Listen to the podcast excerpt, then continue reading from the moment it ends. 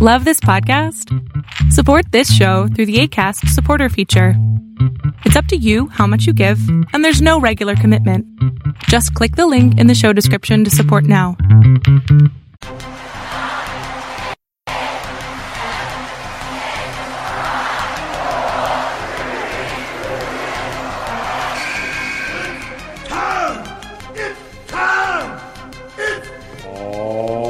Positively Wrestling Evolved. Welcome to Positively Wrestling Evolved, the podcast where two guys who don't know anything about women but know a little bit about pro wrestling talk about women's professional wrestling. I am Tim Kennard. With me is Steven Davidson. How are you doing today, my friend? Oh. Yes, it is the eve of Christmas. If you celebrate Christmas, Merry Christmas. If you don't, Happy Friday. I got a Christmas present this week, Jim. Ah, and what was that? You were wrong. It's always a present. I was wrong. You were wrong. Bianca did hit that KOD on Doudrop. Boom! Yes, she did. We're going to be talking about that a little bit later in the show. Before we really kick off things, I do want to talk about one thing, and that is we got reaffirmation today at how much of a douchebag Jim Cornette is. Oh, I missed it. I've been busy with stuff. And we'll be talking about the match between Nyla Rose and Ruby Soho coming up. And I guess what happened during the event, there was a fan that I know had a sign. Yeah. A very derogatory sign. Mm-hmm. And transphobic sign. A very transphobic sign. And he was removed from the place as quickly as they could, which was good. Good. Thankfully, yes. And Cornette decided he had to throw 2 cents in on this. I never like when Cornette talks about the women. And he doesn't specifically talk about the women. It's just his thought process in general, I found just so off base and off the mark. He was like, it's like back in my day, you would get thrown out as a fan. You wouldn't get thrown out unless you like physically attacked or, something like that. One of the performers. Now people get thrown out for signs and every little thing. So no wonder the arenas are empty. That arena didn't look empty to me. Yeah, it didn't look empty to me. Yeah, ticket sales might be down, but we're in a pandemic, you potato. You freaking potato. Urgh. What was it sold out? If it wasn't sold out, it looked close. Yeah, I mean, it looked like there was tons of butts in the seats to me. So I don't know what he's talking about. I think he's just being controversial to be controversial. It's just it gets him attention and it gets him, downloads and whatnot for his podcast. So that's probably what he is doing. I mean, that can't be the reason if that's the first time that's happened. Yeah, it's like with signs like that, don't do it. That's why would you make that sign and bring it to the show? Yeah, you deserve. I mean, maybe you don't deserve to be kicked out, but you definitely, that sign's got to go. I mean, it's got to go. Yeah, yeah. That's just. I like establishing that precedent though of kicking people out if they're going to do that, because true, yeah, that's the way to stop them from doing that.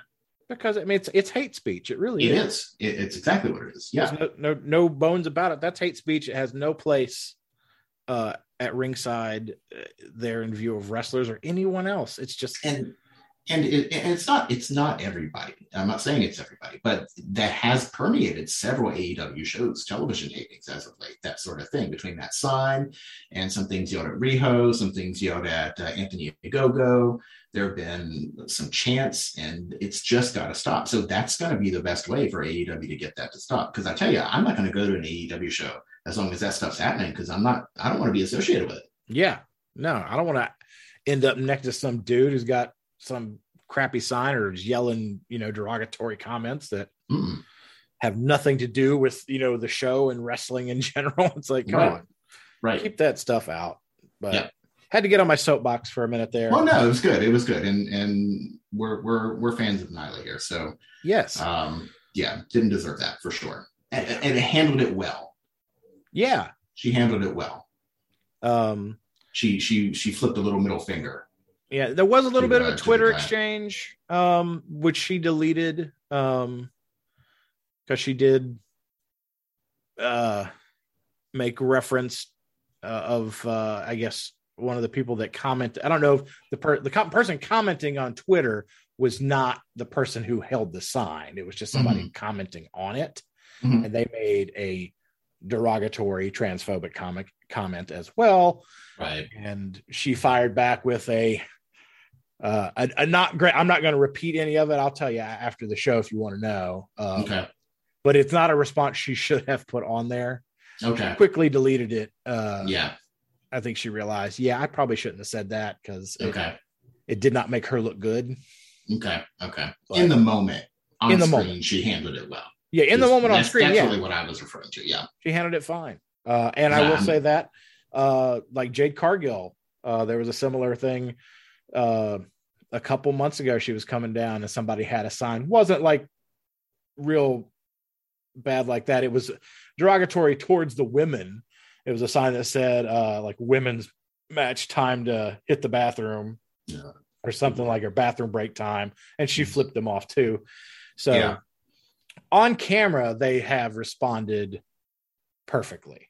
The talents involved that so far that what I've seen, but my bathroom break on Raw used to be Drew McIntyre, but now he's on SmackDown. So now it's Ziggler and Rude. Yeah. But we're here to talk about the women. We're not going to talk about those guys. Let's start with some SmackDown. Speaking of SmackDown. No. I have my thing, Tim. Your thing? We don't want to see your thing here on the show. It's a podcast. You're the only one who'll see it. I don't want to hear it either. No, but we've got math-based wrestling. Yes. See, normally if you go one-on-one with another wrestler, you got a 50-50 chance of winning. Yeah. So what's the chance we had more women's wrestling this week than last week? Oh, no, very, very slim. It was as far as what we do, this was a light week. 26 matches coming in at 10,936 seconds, or only 3 hours, 5 minutes, and 6 seconds of bell-to-bell women's match time. That's 10 AEW matches, 5 Stardom matches, 4 WWE, 4 NXT, 2 Ring of Honor, and 1 Impact. So a lot of promotions missing there that we often talk about. It's a drop of 56.5% from last week, which was the biggest week we've had. If this isn't the smallest, it's pretty close. Yeah. The match average time, also a drop, down to 7 minutes and 1 second. Not quite the lowest we've had, but maybe the second lowest. And that's a drop of 19.7% from, I think, what was the highest we had. The longest match was Queen's Quest taking on Oedo Tai, and that clocked in at 19 minutes and 26 seconds. That was at Stardom's Osaka Super Wars, and the shortest. Had a feeling as soon as it happened. Naomi dominating Shayna Baszler in 29 seconds on SmackDown. We didn't really have any big indie shows. Nothing from Impact. Not Impact, but NWA. We're getting close to the end of Ring of Honor here too, at least for a while. We've got that last match coming up on Saturday, but so a light week this week. Yeah, but some quality, some good. Yes, quality, definitely some quality. Yes. From now on the run sheet, put math-based wrestling at the top so I don't forget it. We do it every time. I know, and for some reason I just can't get it in my head. But let's go to SmackDown. Let's talk about Tony and Charlotte. Tony finally getting one back and getting a pin on Charlotte. Thank God. Yeah, it's something. It's something. A little late, but at least better late than never, as they say. This is where it should have started. Should have started her out with the win. And then if, she caught a loss somewhere in there in between, then it's not as bad, but. Right. Right. And Shotzi back from the void. Yeah. Shotzi back, gone for no reason. Yeah. And just back. So congrats to Tony getting the pin on Charlotte in that tag team match. Of course, I was telling you before we started recording that, this was a competitive match with Sasha on one side and Charlotte on the other. So I was talking about their overall record before and how they were only one apart. And so Sasha is now up 2 in their overall television record against each other. I was nervous during this match because I knew if Charlotte and Shotzi won, then Sasha and Charlotte were going to be tied in terms of wins against each other. So yeah, I was invested in a random meaningless tag match. Yeah. And so we're going into day one, Tony versus Charlotte. SmackDown. Tonight, SmackDown. Tony versus Charlotte. Dang. No, tonight. Okay. Never mind. Yeah. It's been recorded, but I haven't looked. So I don't know what happens. Ah, that's right. It is pre-taped. I forgot about that. Yeah. Yeah. So if you really, really want to know, you can find the results. Neither of us have looked at those yet. For the title. For the title. I'm hoping for an early Christmas present. Right. Yes. Yes. A second one for me. After you were wrong. Oh, mm-hmm. Yeah. Just every time, you're just going to keep throwing it in there. Every time. Yeah. I can bring up old times too, if you want me to. I'm sure I can bring up plenty where you were wrong too. Maybe one. I would say maybe one. Anyway, we also have that flash, and I do mean flash in the pan match. Naomi destroying Shayna Baszler.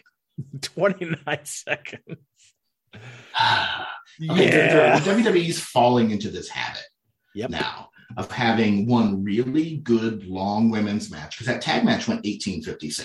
Yeah, that was almost a 20-minute match. I'm like, yeah, this is great. And then having to balance it out, a sub 1 minute women's match on the same show, and it's been a regular thing now. And they always involve Naomi.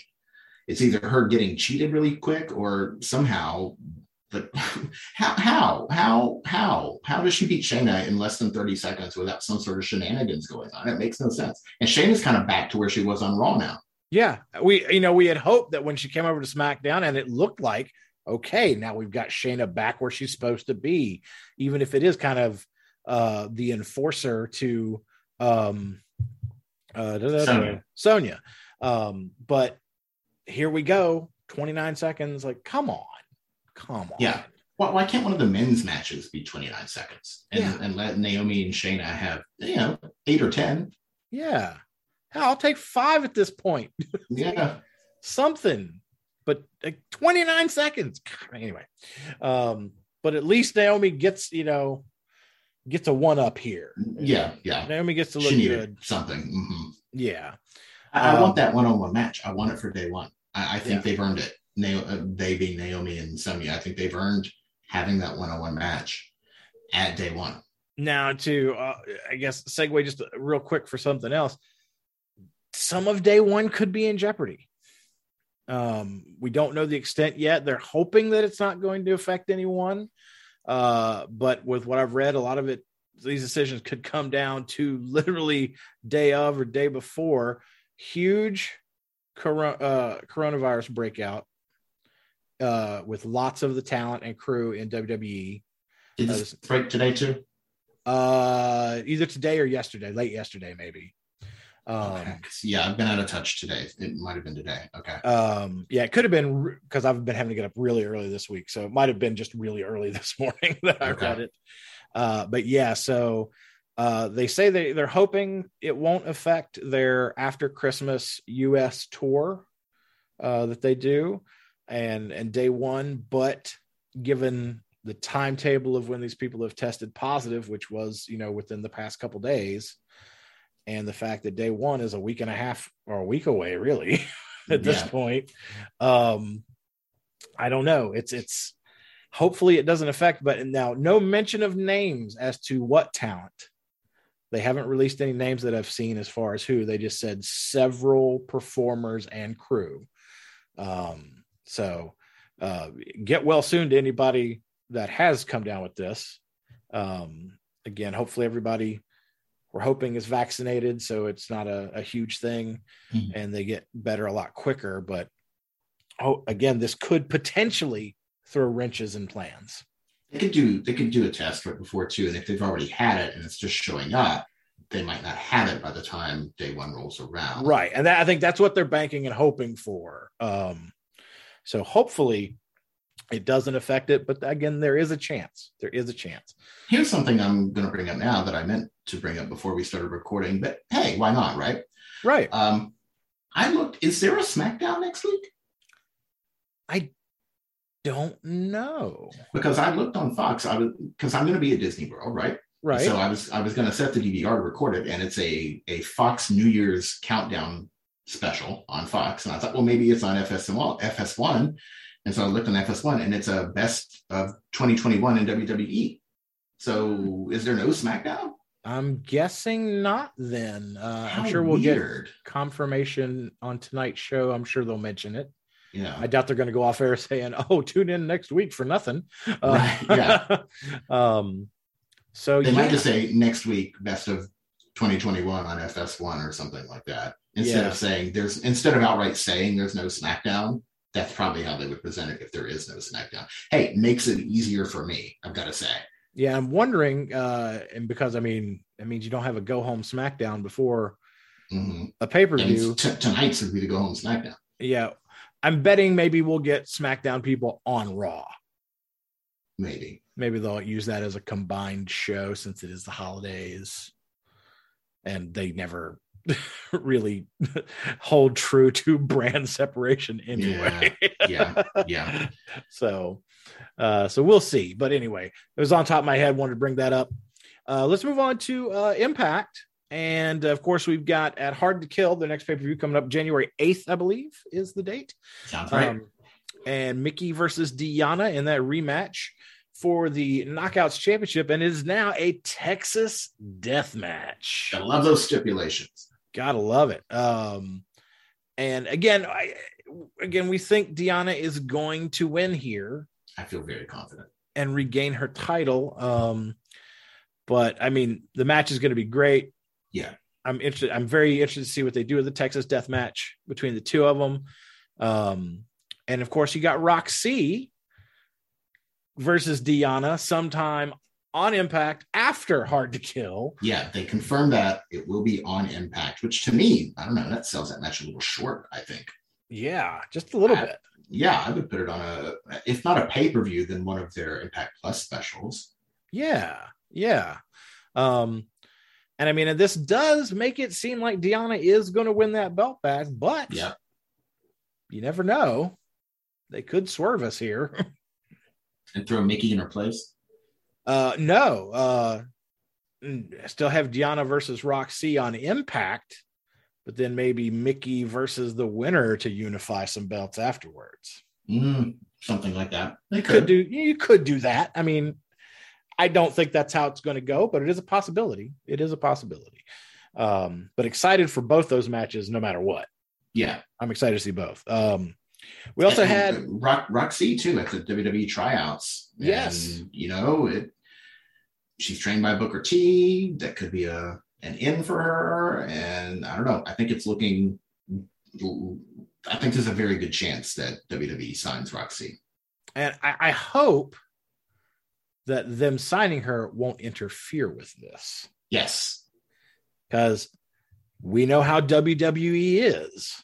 Oh, yeah. They've been with talent when it comes to AEW and just signing people so that AEW couldn't.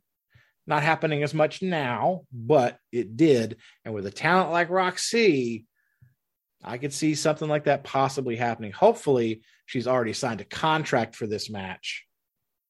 And even if they sign her, she's like, well, I've got to complete my dates that I've got. So hopefully that won't hamper that. But yeah, excited for Roxy and her future. Looking very bright now. Not that it looked dim before, but with the temporary closing of Ring of Honor, of course, it's nice to see right off the bat she's already in the mix in two different places, basically. Yeah. We also had the Inspiration and the Influence explode. It's like WrestleMania 5 all over again. Yeah, man. Titans of the ring just can't get along. Elizabeth came down. It was crazy. It was, yeah, that would be crazy. But yeah, we ended up getting Jesse McKay versus Tenille Dashwood in a singles match, and Tenille Dashwood picking up the victory. So little feud here going to happen between the Inspiration and Influence, which is good. Mix it up a bit. I like it. It was like they tried to get along because they were all from Australia. Yes. And that just wasn't enough because they're also all huge egomaniacs. Mm-hmm. And so, yeah, turns out, I guess, inspiration, influence, not really going to be friends. No, not going to be. But it gives, again, another team for the inspiration to defend their titles against. Yeah. Which is great while we have everything else going on at Hard to Kill with the X Division Ultimate X match with the women first ever. So a lot of their talent that would normally be in tag teams is in that match. So right. So and this would be a fun match. Oh yeah, this is gonna be fun anyway. It's gonna be.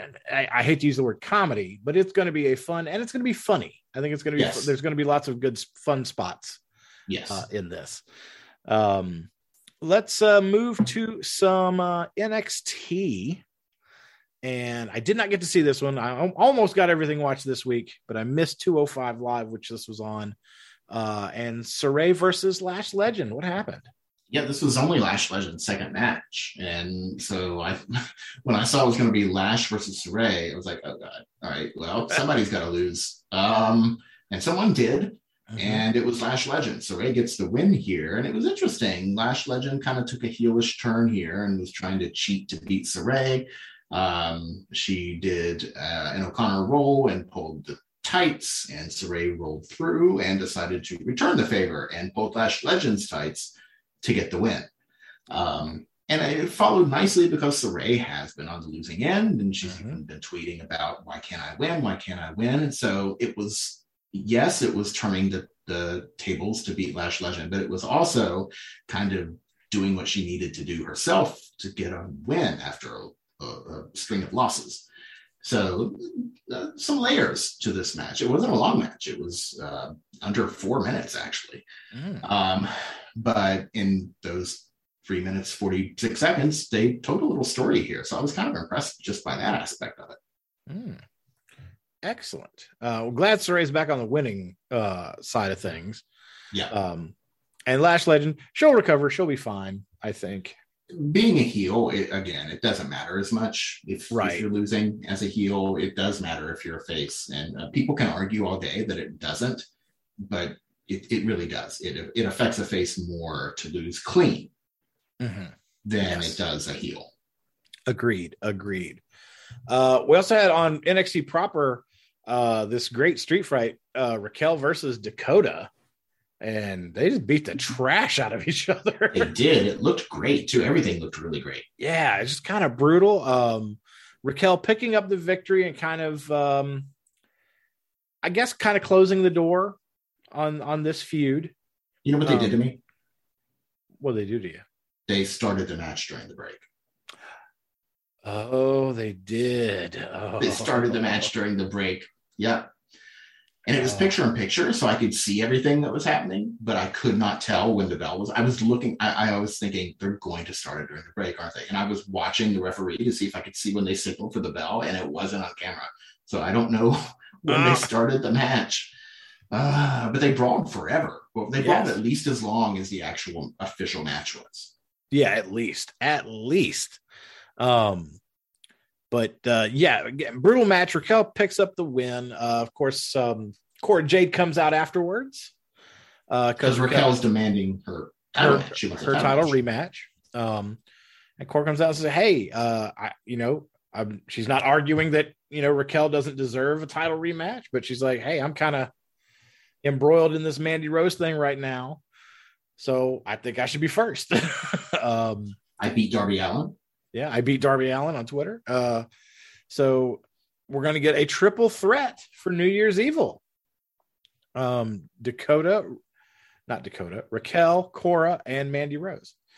This should be good. I'm excited, and I think maybe they're going to put the belt on Cora Jade.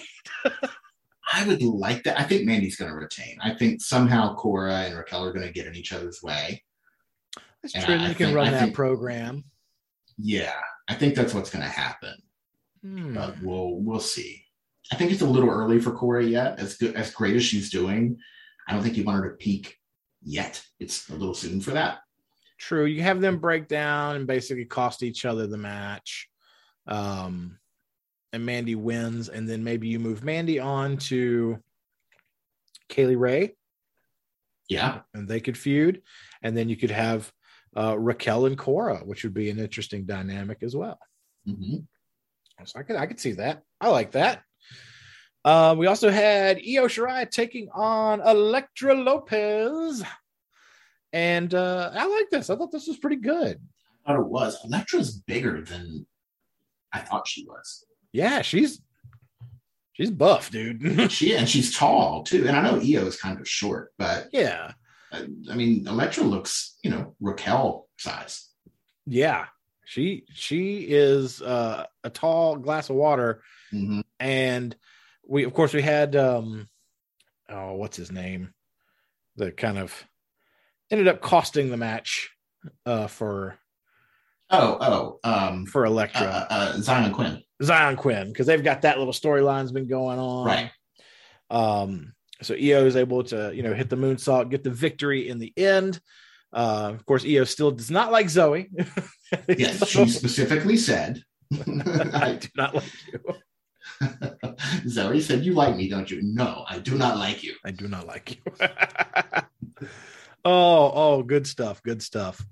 Good stuff. I'm talking about some good stuff. Yeah, let's talk about some good stuff. Let's talk about the Osaka Super Wars. Oh, my God.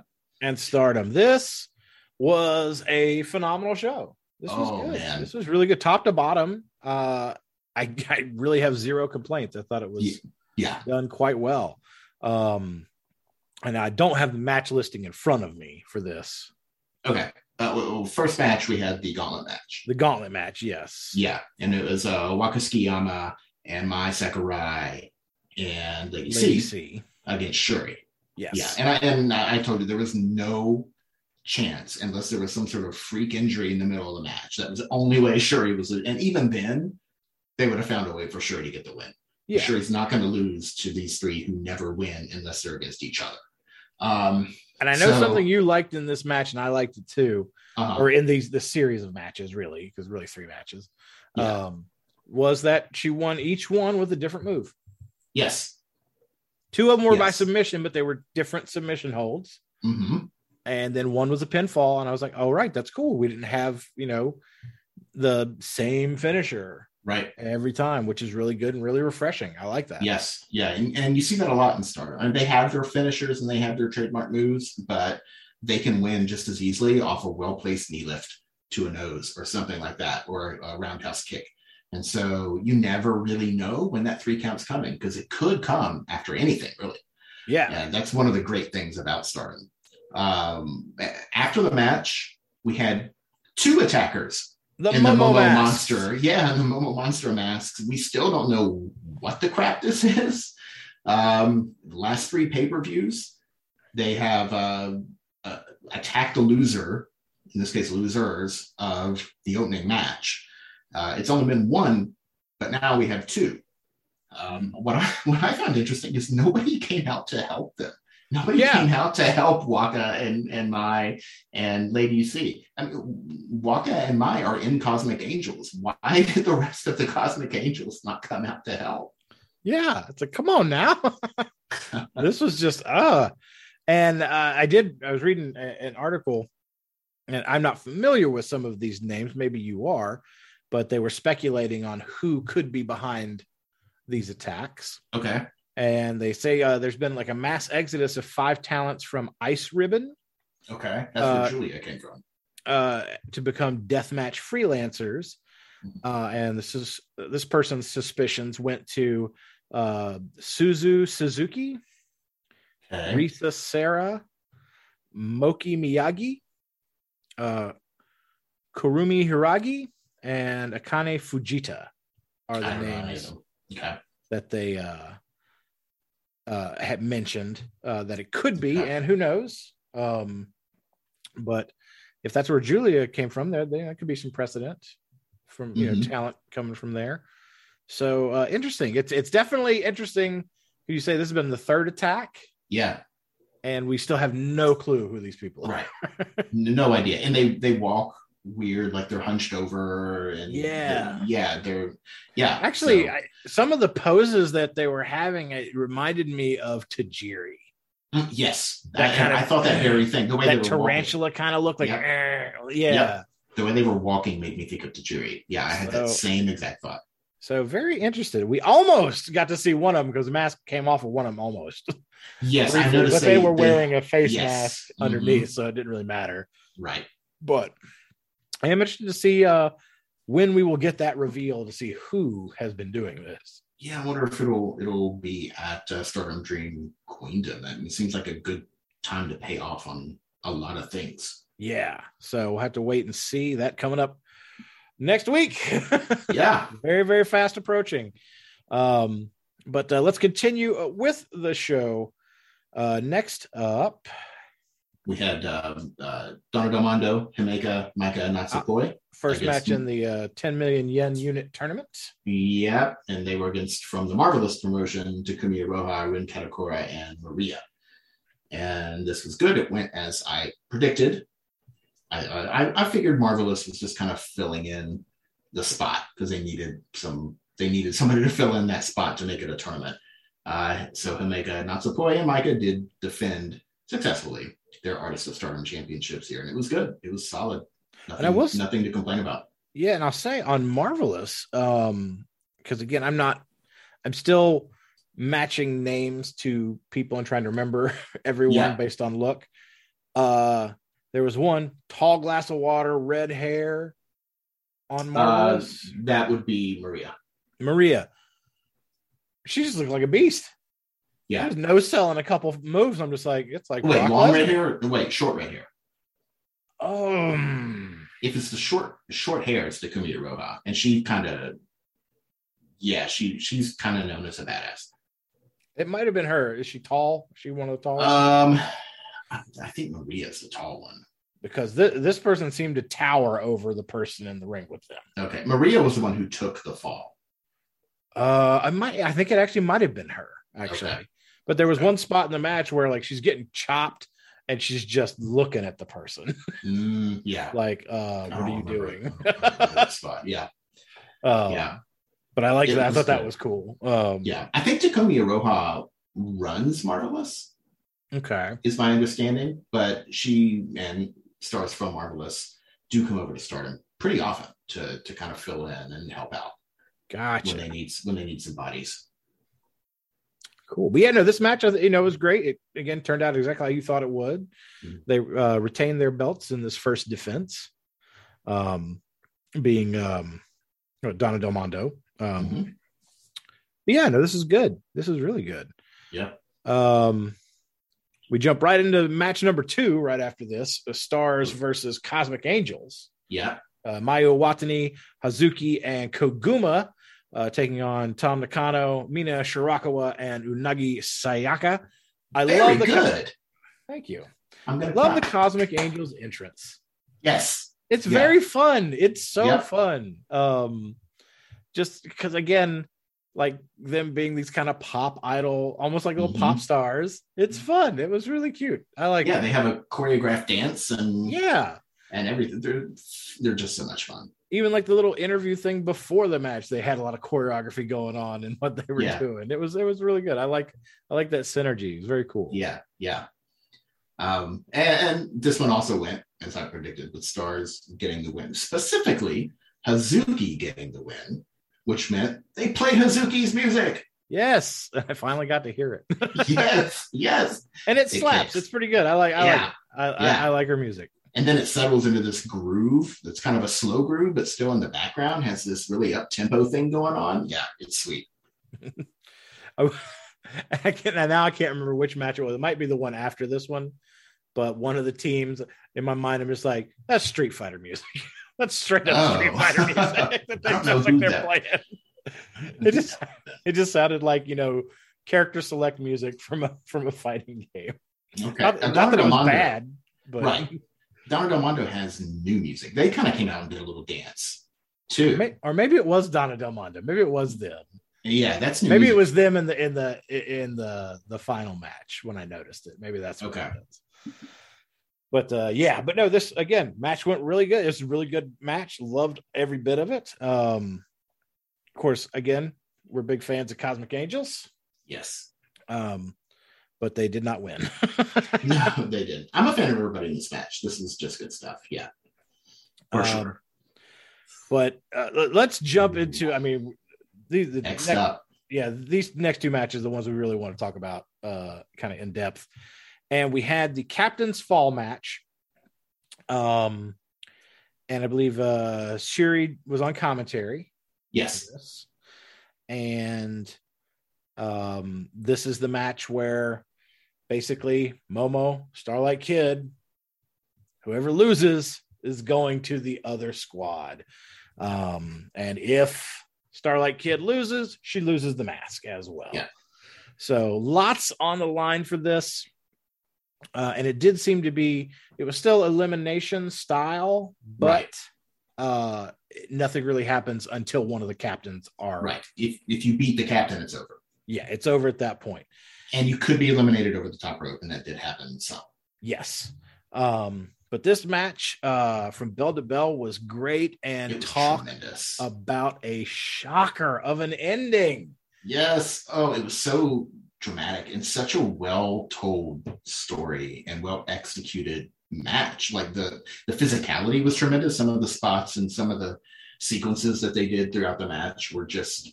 So by the end of it, I was literally sitting on the edge of my seat. I sat up and I was leaning on the edge of the couch, and just reacting to all of the completely believable near falls that I thought were about to end the match in one direction or the other.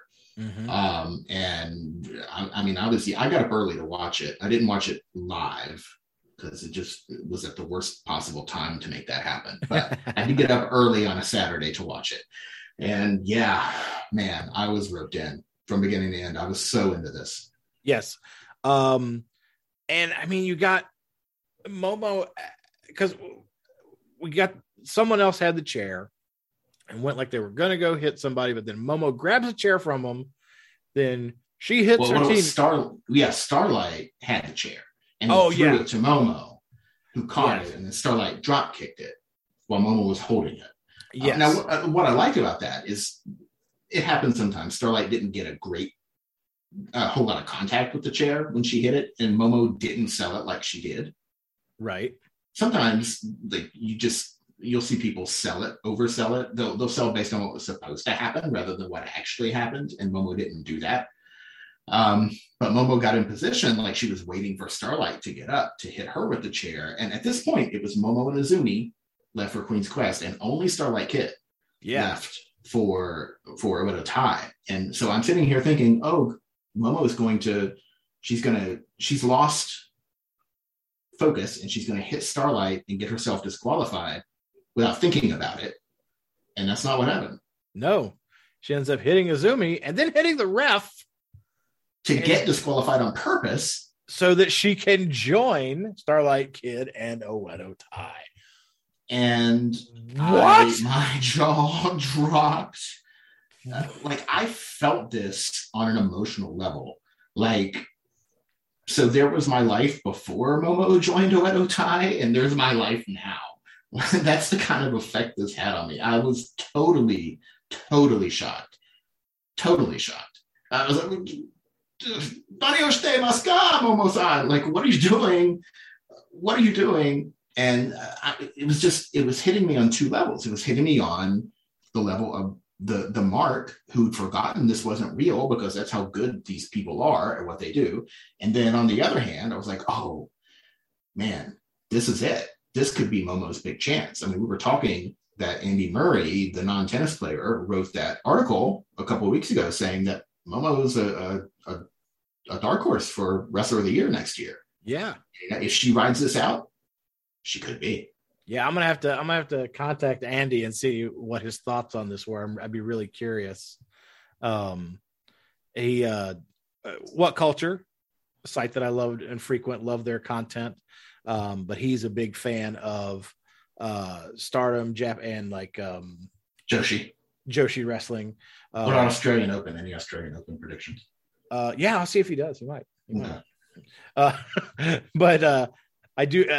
I am very interested to see what he thinks about this, because it was tremendous. At the end, of course, all of Queen's Quest runs in plus Momo, and they just beat the trash. You mean Oedo Tai? Oedo Tai, they come in and beat Queen's Quest down. It was heartbreaking. Like, Queen's Quest sold this so well, mm-hmm. Utami got on the mic, and she wasn't mad. She said, "Momo, are you okay?" And that broke my heart. Like, my God. And Momo's response, "I'm so tired of carrying all of you." Yeah. Queen's Quest leader Momo Watanabe is gone. From now on, I'm the Black Peach of Oedo Tai. Yeah, now Momo means peach. So, and that's her real name too, by the way. Momo Watanabe is her actual name. And then Azumi get on the mic and just say, "Nande, Nande," like, why? And as the three of them walked out arm in arm, all three of them were legitimately crying with Saya Kamatani. They had actual tears running down their face. And, like, I love Momo, but man, I felt for these people. They were so good at it, I forgot that it's not real, that they're just pretending. They were amazing. All eight in this match were amazing. Yeah, but I mean, yeah, it is. It's a show. It's, predetermined, whatever. But especially in stuff like this, and with their situation, when you have these units, teams, whatever you want to call them, there's got to be camaraderie. And when something happens to where you're not going to be performing the same way with these people, I'm sure that's heartbreaking on a different level. I mean, I've done stage shows, and when the show ends and, the cast all go their separate ways, you get really emotional because you spent so much time with these people and blood, sweat, and tears in the ring and the way you perform. So I think some of those tears were real, not just for show, but either way, it was phenomenal from top to bottom. Yeah. And this was the only Momo I've known. So, this was the Momo I fell in love with. And so this is a shift for me, but her performance as a heel, man, she was good at it. Like, I bought it completely. And it makes sense. It makes sense based on the last 2 years that Momo's had, where Utami has gotten all the attention because she won the red belt. And then Saya Kamatani's been getting all the attention, winning the Cinderella tournament. Now about to have her second shot at Tam Nakano's white belt. And Momo feeling left out and overlooked. And I can understand from a kayfabe perspective why she would have wanted to do this. Now, what do you see as the future for Queen's Quest? I don't know. They're down to, technically they have 4 people. They still have Hina, but Hina's been gone doing school because she's only 17 years old. So she's been doing school stuff. I guess she's coming back at some point, but she was kind of the enhancement talent of the group, the jobber of the group, which I'm sure with age and time, she'll be moved up the card. But as of now, that's what she was. So for right now, there are 3 people in. Now, they could go different ways with this. Like, if they wanted to think outside the box, maybe this is a long con by Momo to pull one over on Starlight. It's possible. I don't expect that because we always hypothesize about angles going in directions like that, and they never really do. But, I mean, it's possible. I would expect it more from Stardom than I would from a mainstream American company. Yeah. So that's a possibility. So I don't know. Or, I mean, Momo was the leader of Queen's Quest. That's one of the things that makes it so shocking. It wasn't someone on the periphery of the unit. It was the leader of the unit betraying them and leading them. Momo, the character, doesn't want to leave a unit that she led to be second in command to Starlight Kid. So who's going to lead Oedo Tai? Yeah, because I guess the technical leader of Oedo Tai is on the bench right now, basically. Her Natsuko Tora, right? She was the leader, and Starlight has taken over. And if Natsuko Tora came in and was the leader over Momo and Starlight, I'd be like, what are they thinking? Yeah, nice nod from Starlight Kid bringing out the steel pipe. Yes, Natsuko's weapon of choice. Yep. I think of Christopher Walken every time I say weapon of choice, by the way. And you think they're going to disband Queen's Quest? That hadn't occurred to me. I don't think so. I don't see why they would. They might bring in somebody new, maybe. Or could this be a place for Lady C to fall? Finally, it could be. Yeah. Since she is without a unit. Right, and has been for over a year, which is crazy. Yeah, that's a possibility. Man, I don't know. I'm really excited to see what comes next, and I hope Momo gets the opportunity to really run with this, because look, Shuri's almost certainly going to beat Utami next week and become the new Red Belt champion. And at that point, all right, Shuri's done it. What's next? And we've been saying Julia. Maybe not. Maybe this is going to be Momo's chance. Maybe Momo will be the one. Yeah, it could be. And I hope she rides this out, because it's done wonders for Starlight. This heel turn and joining Oedo Tai has done great things for her. It could do great things for Momo, but others it's done nothing for. It just depends. Like Konami has just kind of floundered. Others have just floundered. Saki Kashima, who's currently in Oedo Tai, did a big turn on Mayu to lead Stars. And at first it looked pretty good. She got a big, was it a Falls Count Anywhere match or maybe a no DQ match against Mayu? And it was good. But then after that, nothing. But they aren't Momo either. Right. So I hope this means good things for Momo. I wore my Momo shirt yesterday. Aha. Let's jump to the main event, and that is the finals of the 10 million yen unit tournament ladder elimination match. This was crazy. Like, I didn't know what was happening at first. I was like, what are the rules? And yeah, because I mean, watch it. I'm just like, oh, okay. Because, okay, first, that is too big of a briefcase. For a ladder match, it was a freaking suitcase. What hell? It's like the luggage I'm taking to Disney World. Good Lord. At the end, it took them forever to get that thing off the hook. It did. And when they raised it up at first, how big are the ladders they going to use? They raised that thing like almost 30 feet in the air. I'm just like, what are you doing? Yeah. You could see even the women were just like pointing like, what is going on? But this is the only thing, and not that it's, I'm not taking away from the match, but it's just because it's like their first ladder match, right? Yeah, that I know of, and I know it was Mayu's. She said on Twitter this was her first ladder match. Or let's just say they don't do a lot of ladder matches that we're aware of. They don't. Right. But it was very odd because you had the referee taking down the ladder. At times and moving it out of the ring. I was like, what are you doing? Leave it alone. Yeah. What? I just don't get it. And this was not the sturdiest of ladders. You could definitely tell. I mean, it's safety being paramount. So again, I don't knock them for this. They were doing what they had to do to protect everyone. And they tried to do it to where it made sense in the story, which is people from the unit coming in and steadying the bottom of the ladder, embracing it. But yeah, this was and some of the spots. Oh my God! Yeah, well, I was most shocked the first time the referee started counting a pin. Yes, and that also I was like, wait, what? Huh? And so what it was is you could win two ways. You could either eliminate the other team entirely, or you can grab the briefcase.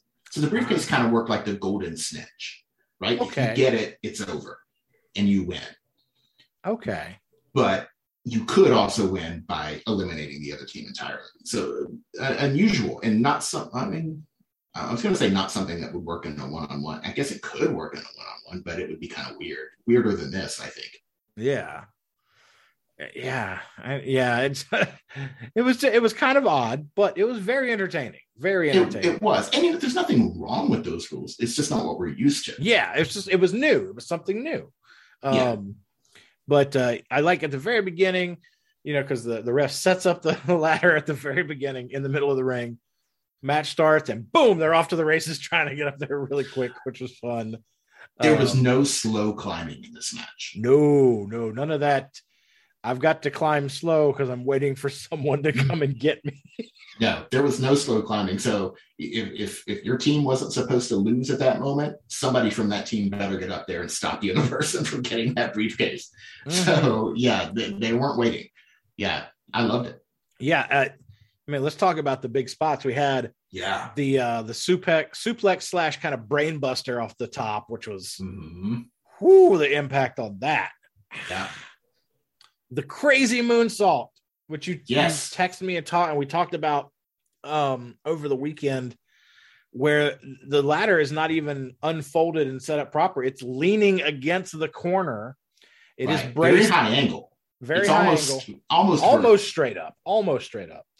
And, of course, some of the other unit is holding on to the ladder to help brace it. But then Mayu climbs to the top of it.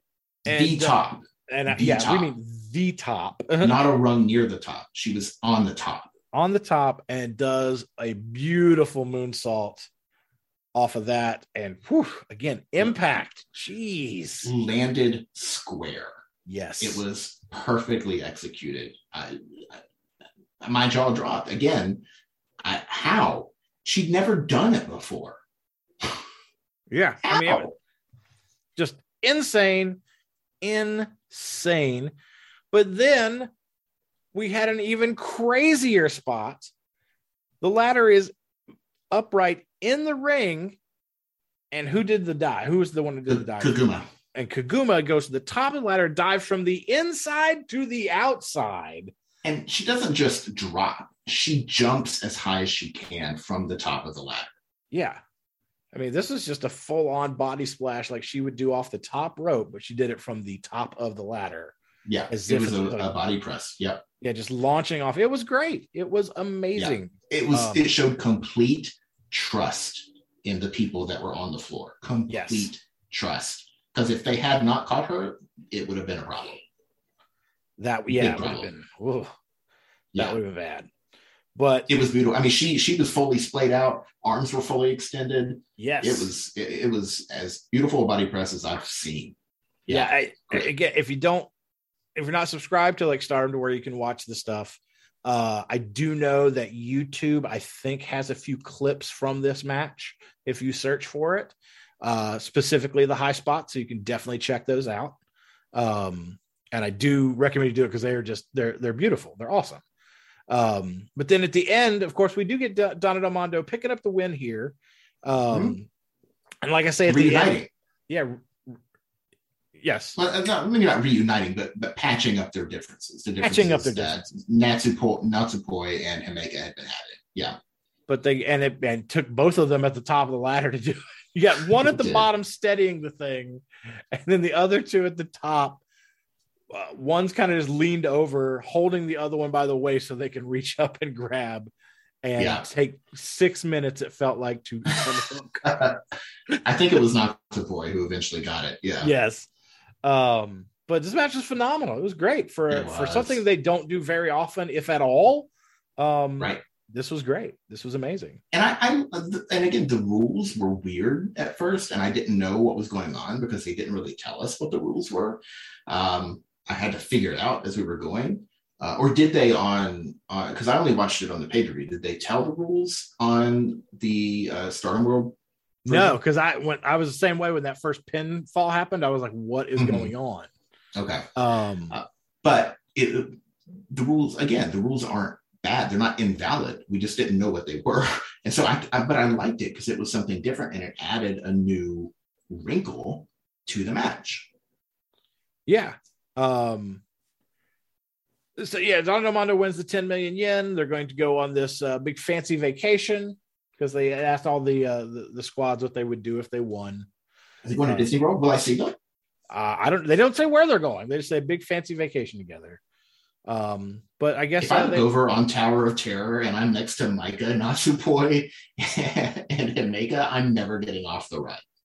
And Himeka does make a comment here, says, if we're going to go for breaking the defense record, we do have that match on December 29th. So I guess they're going to... That wouldn't break the record, though. Well, I guess it's if they're going for it. I guess it's just, hey, we've got another defense coming up. Yeah, I guess that's what she means. Because I think the record is 7 Cosmic Angels. Okay. And right now they're only up to 3. They did 2 in one night on here at the show. So they've got a little while to go. Little ways to go. Do you think they'll break the record? They're Donna Del Mondo, so I think there's a good chance. We'll see. I wouldn't put it past them. All right. They're booked very strong. And I guess their opponents for Queendom do pop up at ringside. Yes. Unagi Sayaka, Mina Shirakawa, and Mai Sakurai.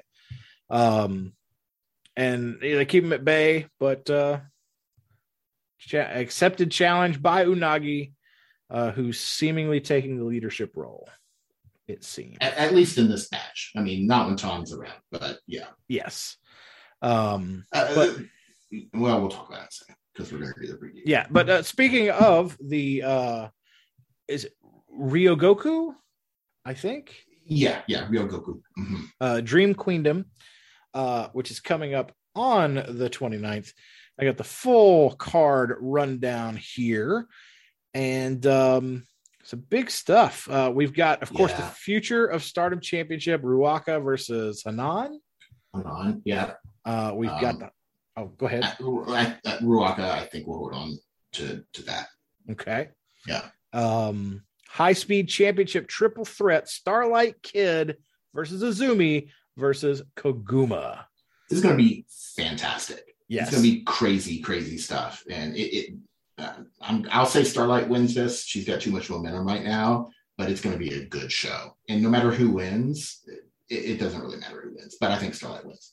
Yeah. I'm going to agree with you there. But yeah, those three together, it's going to be pretty phenomenal. I mean, even if it was just Starlight and Azumi, I would be totally down. Oh, they've had so many. They know each other very, very well. Yeah. Yes. Artists of Stardom tag team match. Donna Del Mondo versus Cosmic Angels. We just talked about that. So that's coming up. Donna Del Mondo. Yeah, I don't see Donna Del Mondo losing here. No, especially with Mai Sakurai, she's only won matches against Wakaskiyama. So with Mai Sakurai on that iteration of the Cosmic Angels, I don't think they have a shot.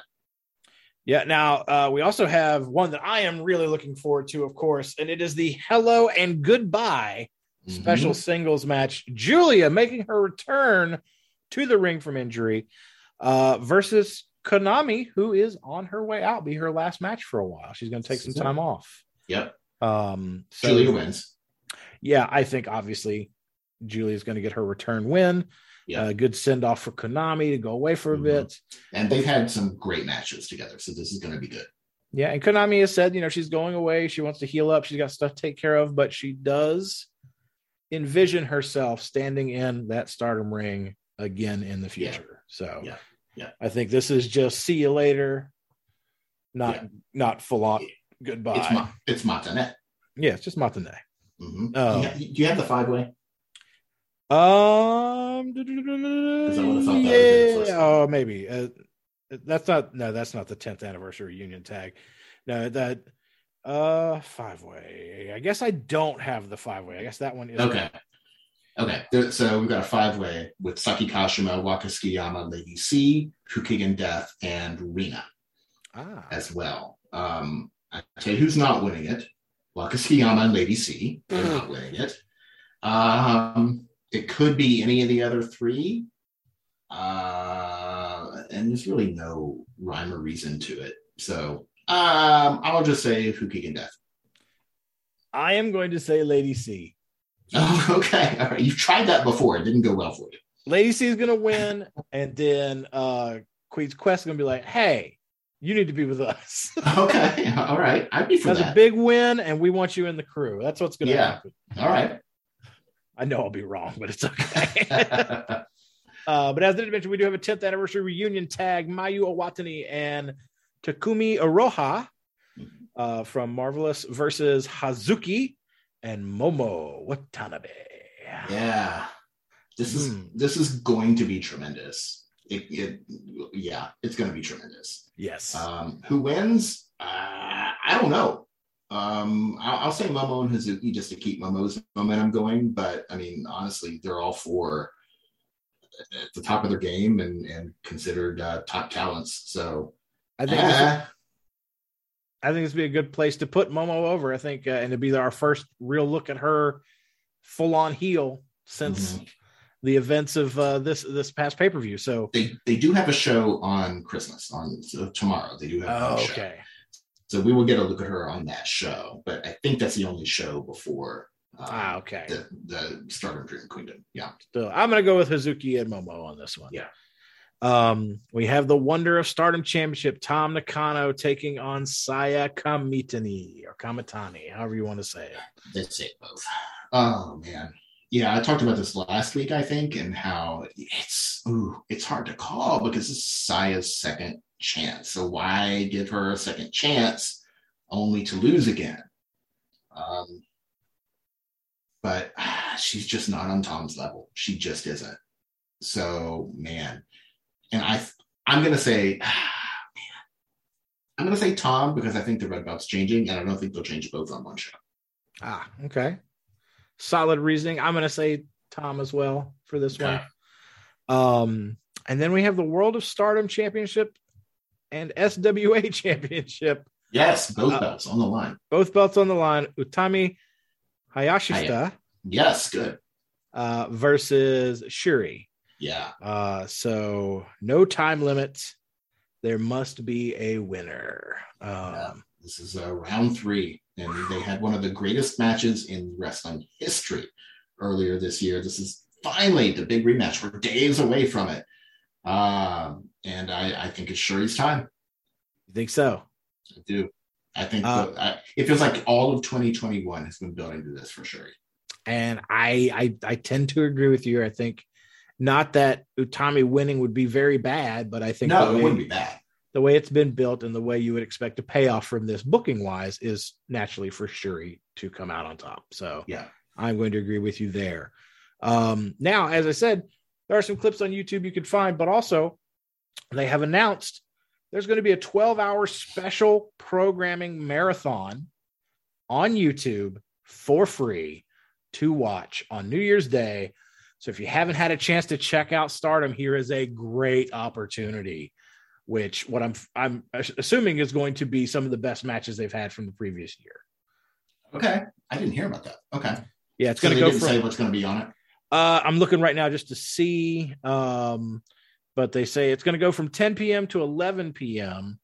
The next day, obviously. Yeah. Oh, no. Oh, I'm sorry. No, it's going 10 p.m. to 11 p.m. January 1st. And then resuming at midnight. So there'll be an hour break, and then they'll start at midnight. And now this is Japan Standard Time. So this is their time. I don't know what the East Coast. It should be a 12-hour difference. A 12-hour difference. That'd be. You said 10 p.m. 10 p.m. So 10 a.m. So 10 a.m. So early, yeah. not so early to where you can't be up to watch it. You know, not in the middle of the night. Right, and that's. Yeah, 10 a.m. because they're ahead of us. So 10 a.m. on the first, yeah. Should I think it's 12 hours. And then we'll go with an hour break and then resume and go for a 12-hour programming marathon. It'll also air on Tokyo MX inside Japan, but it'll be on Stardom's official YouTube channel.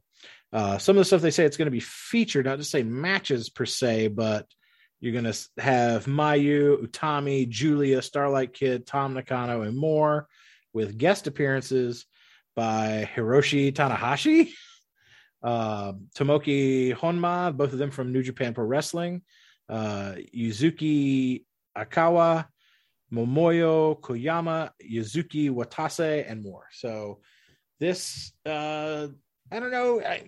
I assume there's going to be some matches on here, but not sure. But still, this should be a fun watch for you to get acclimated to Stardom if you haven't had a chance. Yeah, I urge everybody to look. It's free Stardom. Like, yeah, it's free. Happy effing New Year.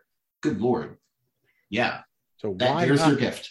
Yeah. So why not check it out? Come on. Yeah. But yeah, no, that was again phenomenal show. Can't wait for Dream Queendom.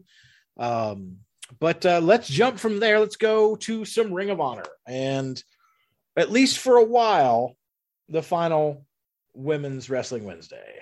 Yeah. Or did I say that right? Women's Division Wednesday. Women's Division Wednesday. Yeah.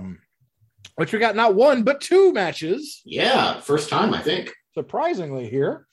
We started out, it was, Max the Impaler taking on one half of the Shine tag team champions. Team. Mm-hmm. Delmi Exo. Yeah. Delmi Exo. And this was a lot more competitive than I thought it was going to be. Yeah. I'm not familiar with the Sea Stars. Well, not as a team. The Sea Stars being the Shine tag team champions, Ashley Vox and Delmi Exo. I had seen Ashley Vox. I had not seen Delmi Exo. But then when they said that she's one half of the Shine tag champions, I thought it might be a little competitive.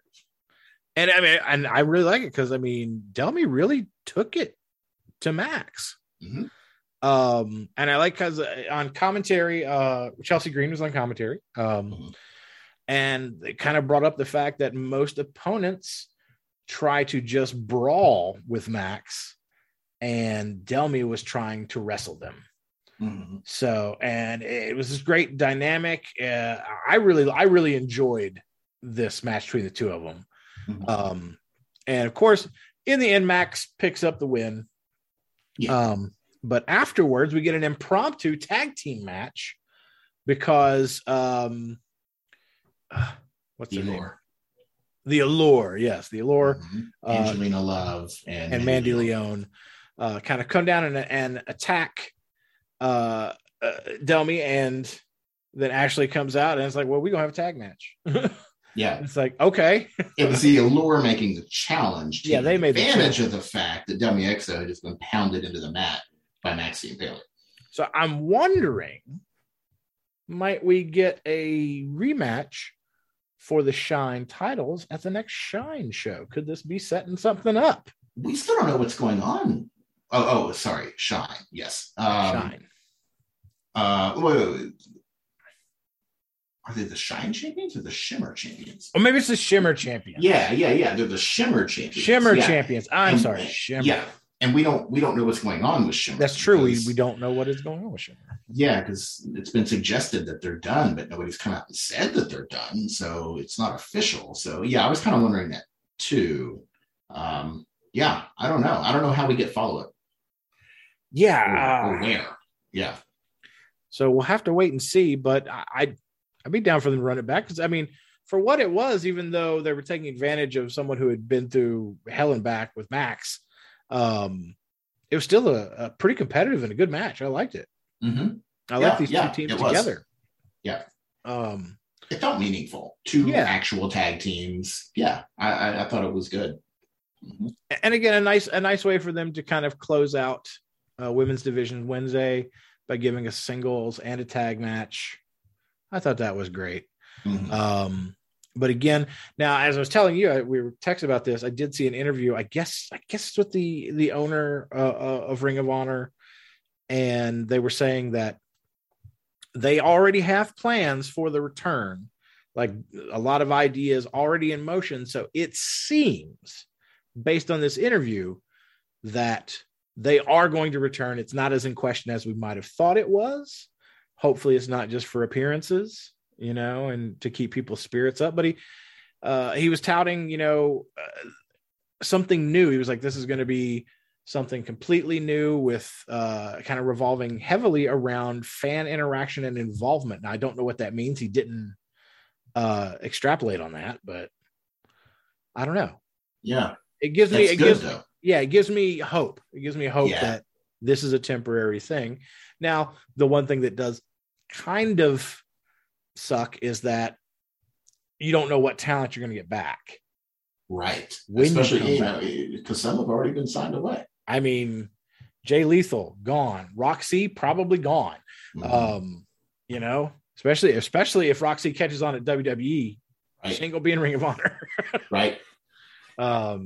So yeah, interesting to see. And I mean, we're seeing a lot of Ring of Honor people popping up on AEW. We're going to be talking about some of them here in a minute. In fact, well, let's get into, of course, Miranda Alizé and Trish Adora have signed as well. But with Capital Championship Wrestling, who I'm not really familiar with. Well, they're new. They're a new upstart women's promotion. Ah, okay. Yeah, and so I this probably isn't, signing with Capital Championship probably isn't the same thing as signing with WWE. You know, I doubt it's a completely exclusive contract, but I don't know. But they did announce that both Miranda and Trish have some sort of deal with Capital Championship Wrestling. And as soon as they announced that, I was like, well, we're going to cover them on the show then. Because wherever Miranda is, that's where I am. So we will be covering Capital Championship Wrestling. To my knowledge, they've only had one show so far, I think. They also have Willow. Willow's working with them. So, like, I'm already in. Like, cool. With Ring of Honor not around for the time being, Capital Championship Wrestling can kind of fill that void for the show and for me. And they followed our account or on Twitter. So Capital Championship Wrestling follows us on Twitter. Thank you very much if you're listening to us. We look forward to enjoying what you have to offer, and some great talent already. And I can't wait. It's going to be good. Yes. So looking forward to that. Let's talk about those indie stars on Dark and Dark Elevation. As you said, Willow showing up again on some AEW programming. And she was taking on Penelope Ford. Penelope Ford, yes. That pounce. Yes. I've never reacted to anything on Dark or Dark Elevation the way I reacted to that pounce. Willow destroyed Penelope Ford with that pounce. Yes. It was brutal. Very brutal. And like I said, they did not get, and as is the case typically with Dark and Dark Elevation, not a lot of time in any of the matches. But as you said, quoting a phrase from good old JR, maximizing those minutes. All of them. Yes. They either showed in-ring prowess or they showed character or both. Yeah, because we also got La Rosa Negra was on there. She took on Red Velvet, I believe? Yes, yeah. And see, and that match went 2 minutes and 11 seconds. And they have like a history together. And I saw people all over before it aired saying, oh, I can't wait for this match. I can't believe we're getting this match on Dark. And it's kind of what I was alluding to before, where it was Riho and Willow.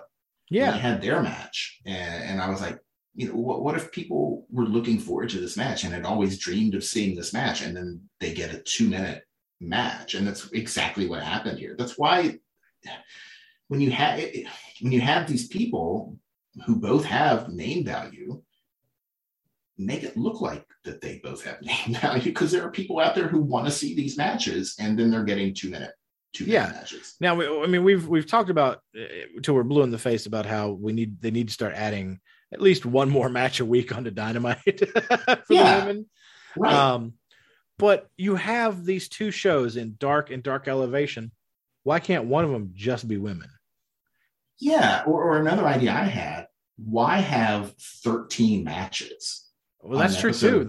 Why not have 6 or 7 and let them go twice as long? Yeah. They do seem to stuff Dark with a lot of content. Right. Because they tape several episodes at once, right? Right. Okay, so just use the talent you have there, but there's no reason Nyla Rose has to have 4 3-minute 6-woman tag matches. Why not do 2 matches that get some time to tell a story and to let everybody involved show off? Yeah, and this brings the greater question and some of the criticism that's being given to AEW is, you know, they've been very aggressive at signing people, and have they gotten too big a roster already? Are they too bloated? And I don't want to use the word bloated, because that would mean that, you know, talent doesn't deserve to be there, and that's not the case.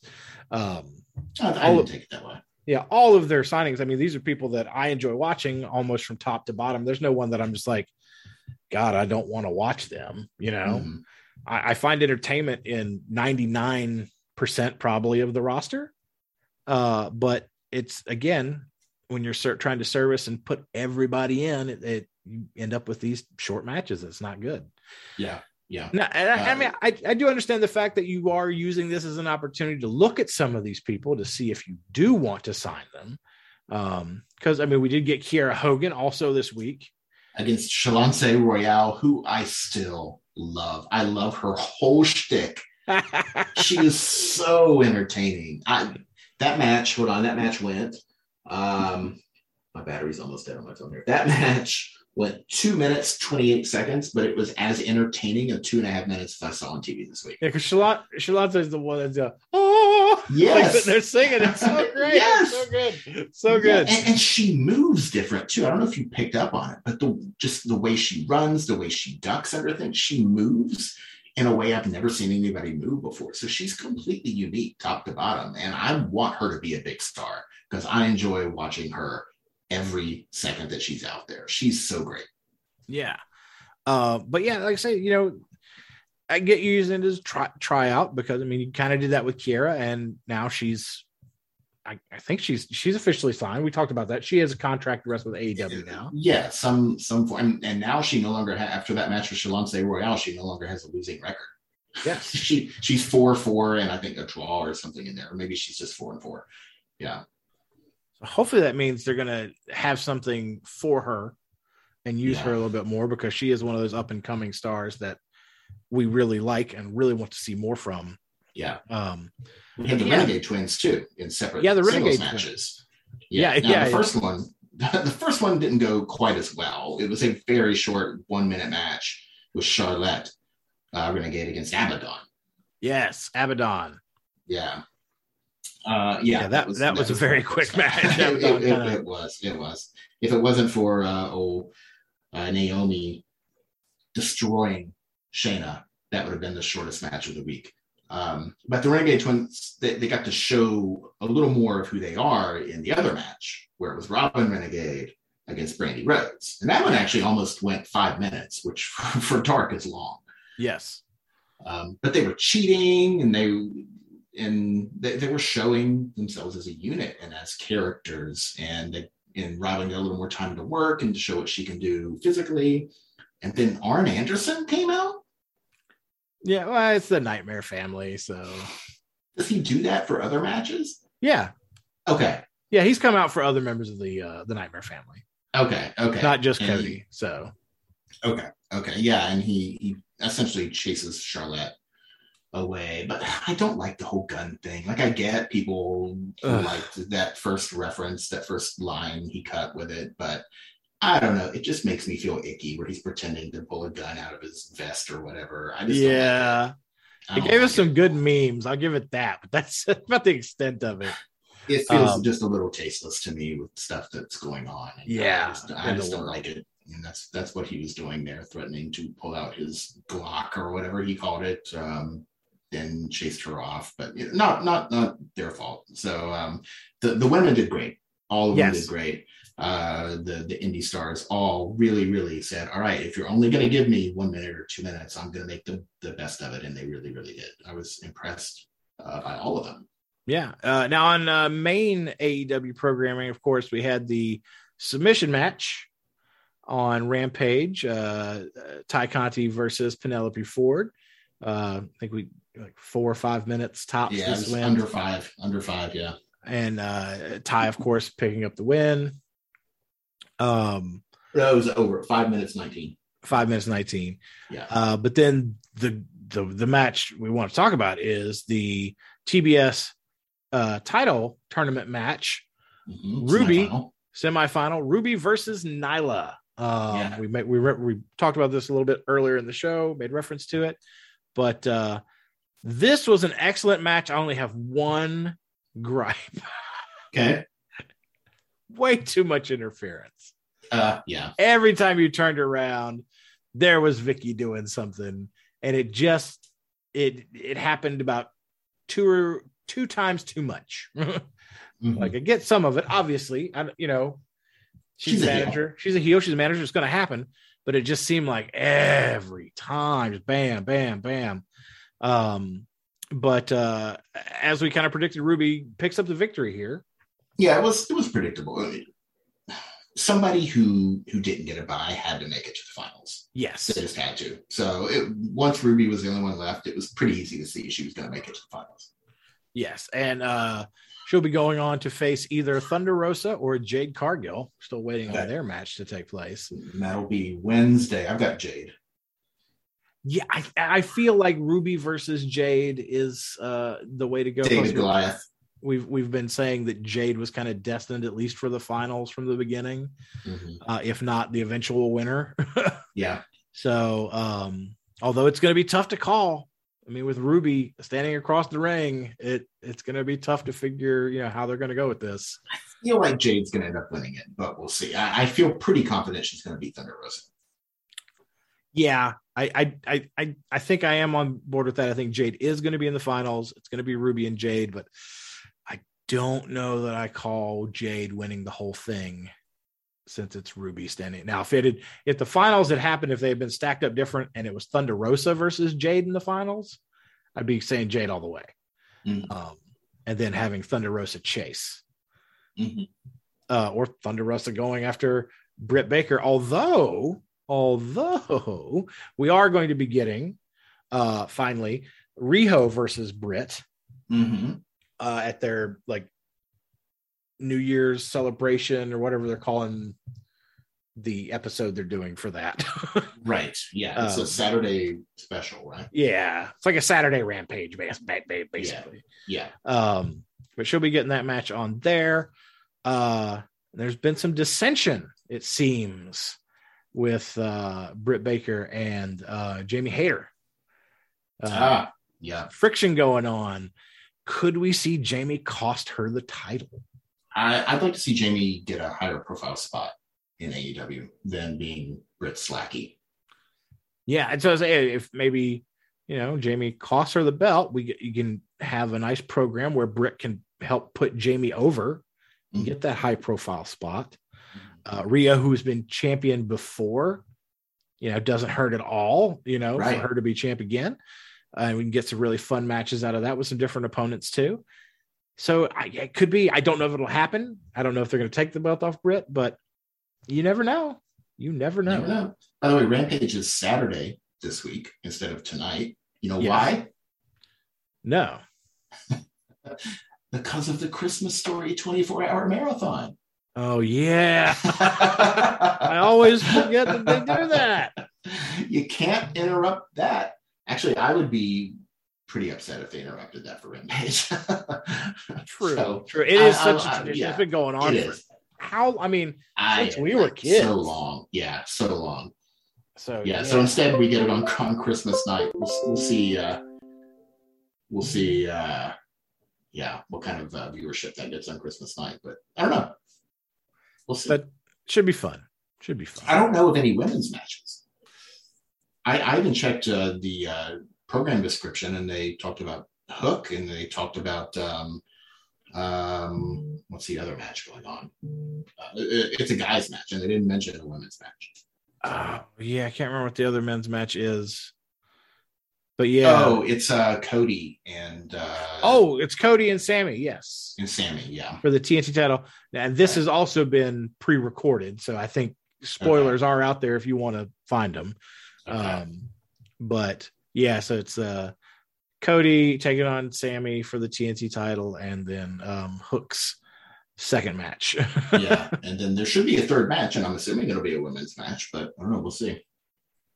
Unless they're going to just let Cody and Sammy go really long, which they could. We'll let Hook go really short and put a women's match on there. Well, yeah. Although, yeah. Not going to get into it. I liked Hook's debut. I'll just say that. When he debuted, it was fun. But let's move on to some Raw. Let's talk about some Raw as we wrap things up here. As you mentioned, saying I was wrong because Bianca does beat Doudrop, and she does it using the KOD.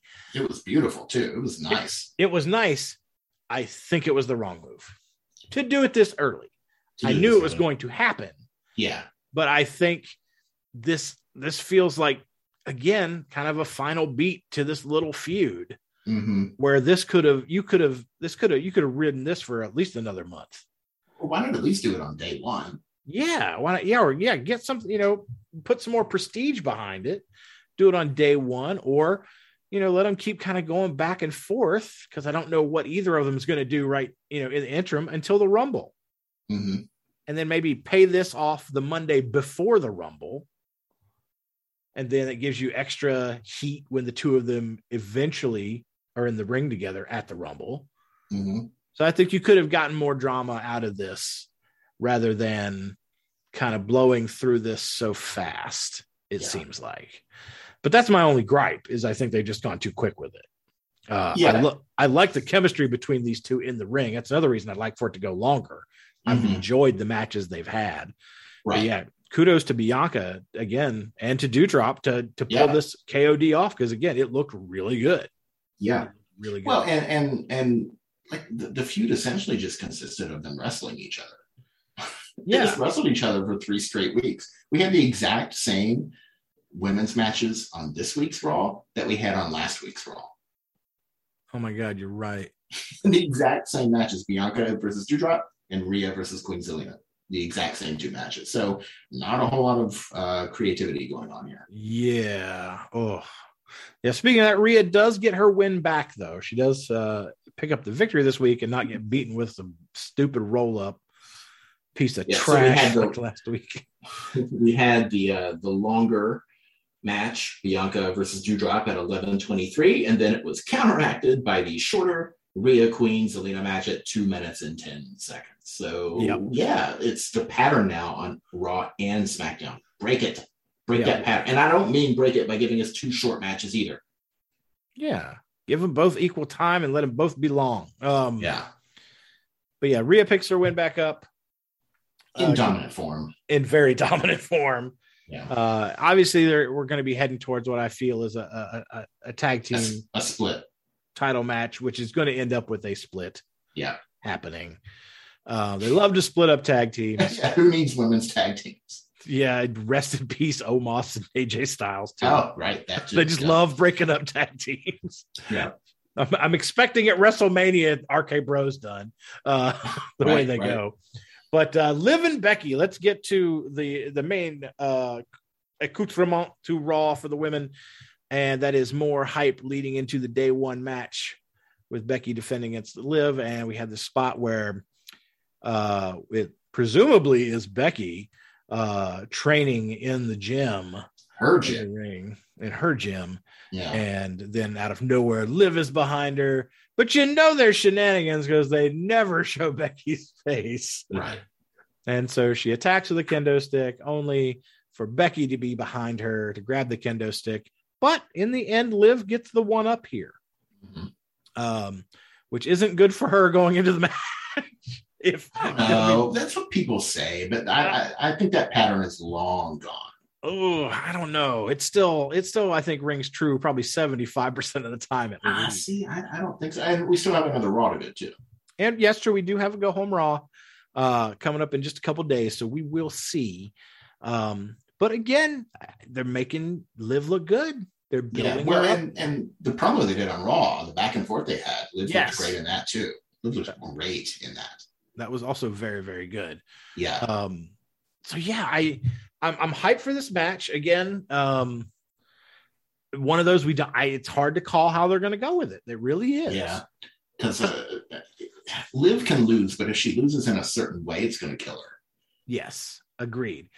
And the same thing as I look at it, I'm just like, it's a pay-per-view called Day One. It's the start of a new year, a fresh start, so to speak. I expect to see at least one title change hands on this pay-per-view. At least. Is this the one? That's the question. Yeah. And if they really want it to be a fresh start, they can do more than one. I'd love to see a couple. Actually, I'd like to see.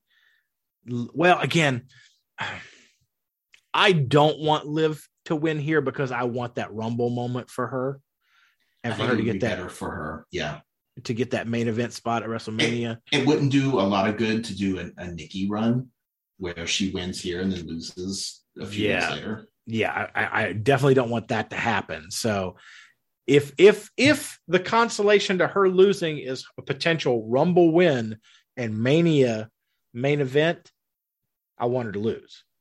And a more significant win, title win, and a more significant title run. I wanted to have a title run. And if that means losing here and winning later, that's fine. Yes. But if she wins here, I don't want her to lose at Rumble. Right. Which is what I'm afraid would happen. Yeah. Give her at least a couple title defenses. Mm-hmm. But yeah, we're going to have to wait and see. All eyes on that one. Back in the day, when Alexa first won the SmackDown Women's Championship from Naomi, it was supposed to be temporary. It was supposed to be a short reign. And then Alexa just impressed so much and did so well that she became the de facto champion. And she became the one who kept winning the belt over and over and over for a while. So plans can change. Yes, they can. So my heart is fully behind Liv here. My fingers are crossed, my toes are crossed, my eyes are crossed, but that's normal. Yeah. So I'm all for whatever works best for Liv in the end. Yes, agreed. I'm on the same page with you there. Yeah, I mean, that's pretty much everything. We've kind of did the rundown on everything from this week. It was a fun week. It was. Really good stuff. Let's go to our Mae Young Give Them a Hand Awards for the week. Thank you so much. Thank you, Mae. Who you got for match of the week? Easy Queen's Quest and Oedo Tai. Man, this was emotional. And even if you take that out, it was such a great match anyway. But add in that amazing story and the character work and the emotion tied to what was going on there. And easy match of the week. Yes, I agree. It's my match of the week as well. It was phenomenal. I can't argue one bit. The emotion, the action, top to bottom, excellent. Performer of the week.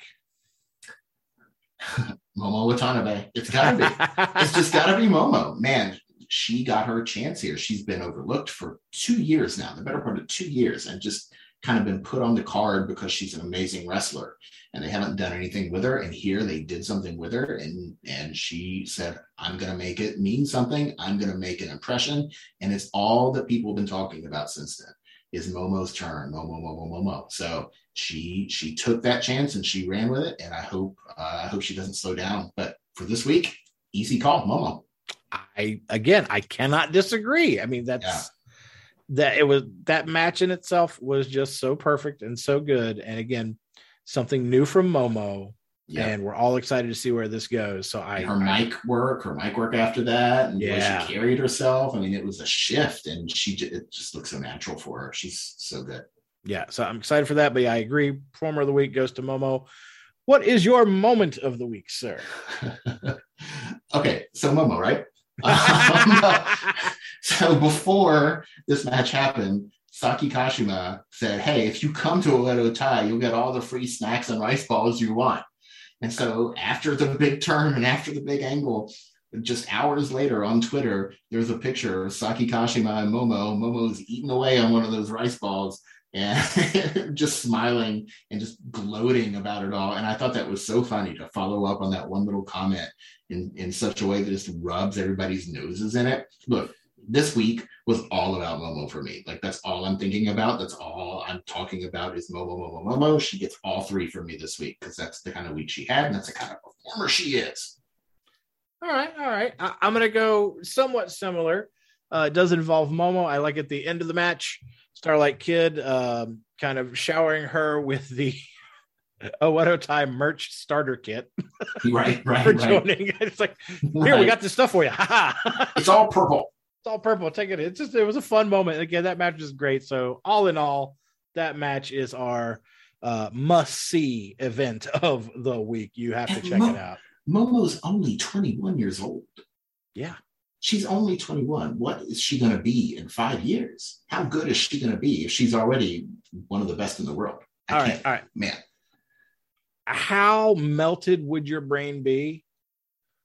Roxy, Miranda Alizé, Momo, triple threat. Oh, my God. Yeah. Yeah. I thought you were going to say, like, Sasha Momo WrestleMania or something. Like, can I buy a pay-per-view twice? Can I pay you twice for this pay-per-view? Can I watch it twice at the same time? Is it possible? Right. How does that work? Like, one, can I put like a thing in between my nose here? It's like one eyeball's watching over here, one eyeball's watching over here. Technically, I'm watching it twice. So if you're sitting out there wondering why are they raving about Stardom, that just tells me you haven't watched it. So go watch this 12-hour. You don't have to watch all 12 hours, I guess, but or not all at once. You can come start it and come back to it, but watch the stuff and really give yourself time to get to know the performers. There's a learning curve. Without question, there's a learning curve. Yes. It took me months to learn everybody's names, to figure out who was in what unit. And I did it by not looking at my freaking phone while I was watching. I focused on what I was watching. I paid attention to it. And now it's my favorite thing. It's just my favorite thing. So please give Stardom a chance because it's just everything that's great about wrestling. Yeah. And I was like my biggest, I guess, obstacle to overcome in getting to enjoy Stardom is because I'm a big crowd guy. I love crowd reactions. I feed off that, and you don't get that typical crowd reaction like you do with American-based shows. Yeah, they're very polite. They're very quiet. They're very polite, and that's the culture. That's how it is. Culture. Yeah. So I'm not knocking it. I'm just saying it's very jarring for someone who's thrived on huge pops and audience participation and reaction to go and watch this, and it feels so quiet at times. And right now they're also being told they cannot shout things out because of COVID protocols. Yes. So they can only react by like clapping and stuff like that.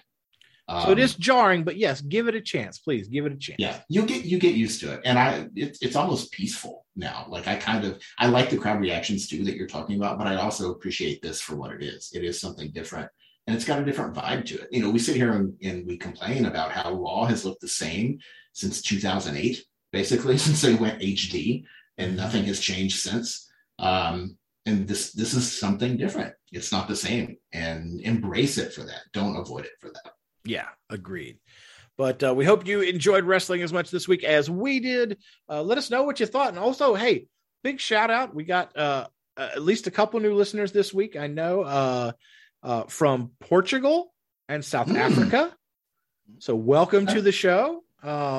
We are reaching places we never thought we would culturally. So, I mean, like I say, it could be someone using a VPN, just connecting from a place over there. Maybe you're not actually in that place, but if you are, thanks for coming. Thanks for joining us. We love it. If you want to reach out to us, please do. You can email us at poswrestlecast@gmail.com. Suggestions, thoughts, anything, just to say, hey, what's up? Send us one in. We might even give you a shout out. We might even give you a shout out on the show.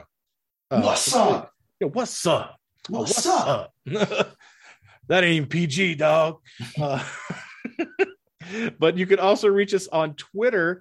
Find us at +WrestleCast. That's PLUS WrestleCast. You can find me at Timothy K. You can find Steven at Bizarro Doom.